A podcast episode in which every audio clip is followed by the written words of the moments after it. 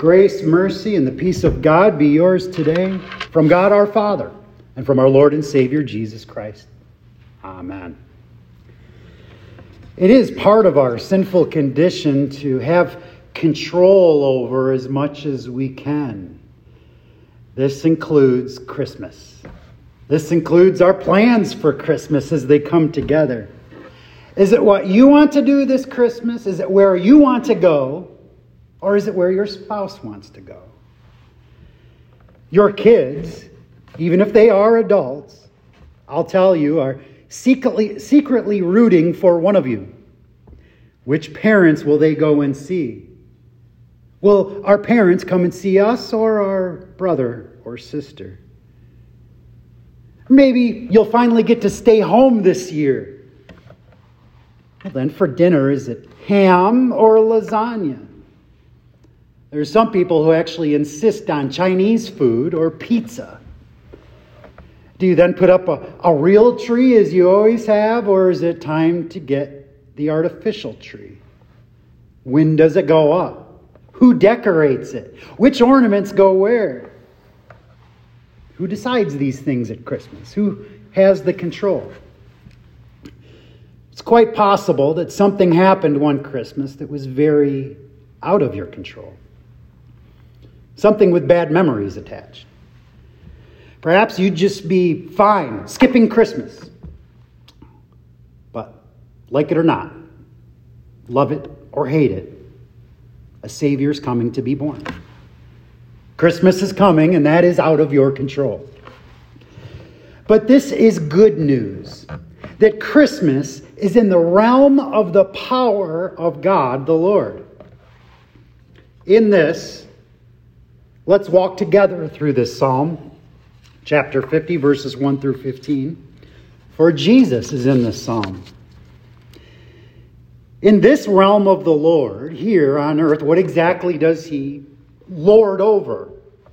The details of this realm are found in the first verses, first verses of our psalm today. The mighty one, God the Lord, speaks and summons the earth from the rising of the sun to its setting. The Lord expresses his realm, his reach of power, his reach of righteousness over the entire world. But what the most remarkable thing is, is that he does this through you.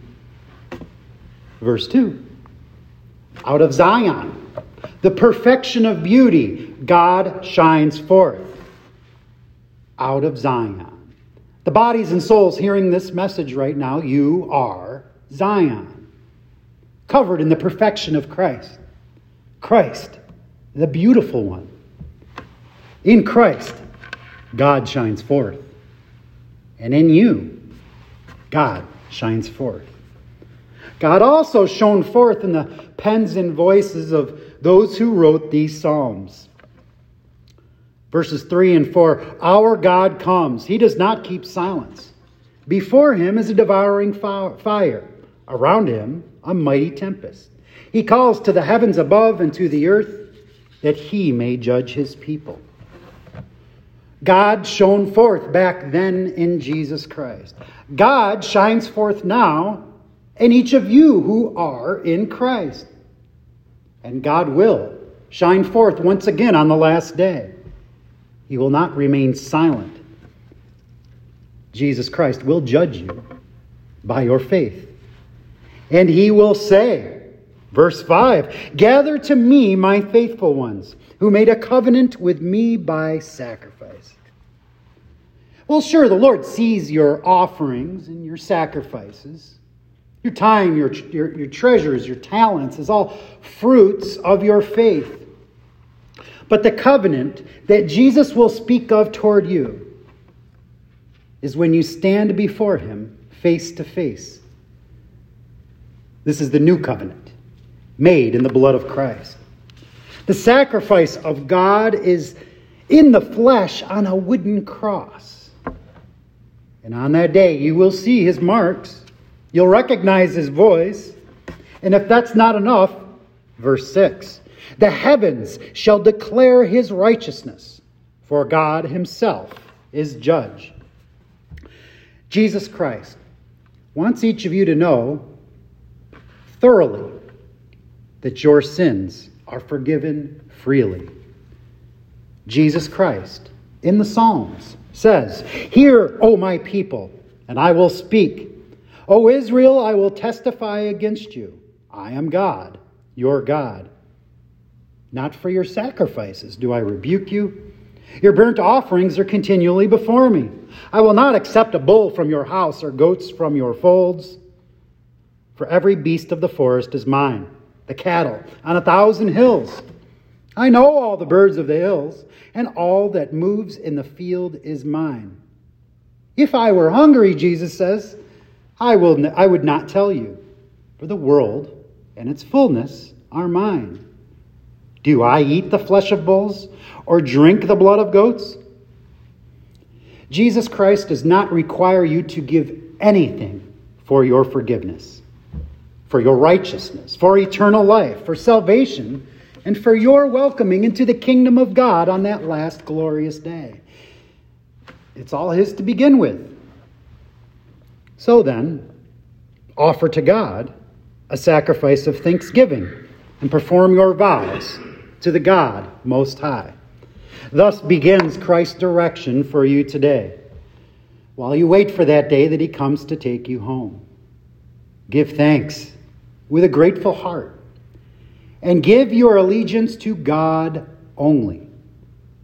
Fear the Father, believe in the Son, and the Holy Spirit that sanctifies you. God only requires that you believe in Jesus Christ. Well, easier said than done. The doubts and the fears they steadily increase as we get older. Count up all the damage, all the signs of sin that's been done in your life, in your family's life.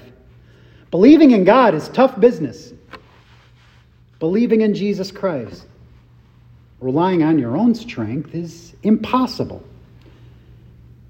Jesus in the Psalms gives to you today the solution in our last verse, verse 15. Call upon me in the day of trouble. I will deliver you, and you shall glorify me. In this, in this Jesus Christ deliverance from trouble, he gives you the power to believe. Remember, it's all entirely in his realm of might and power. All of creation, physical and spiritual is in his power. Christ shall be our judge, and by the power of the Holy Spirit, we shall glorify Christ. We shall shine forth as his people. Jesus Christ does his work through us. Together, we will celebrate the coming of our King. And thanks be to God, we have no control over it. We can't stop it. Christmas comes because God knows what we need the most a Savior. Amen.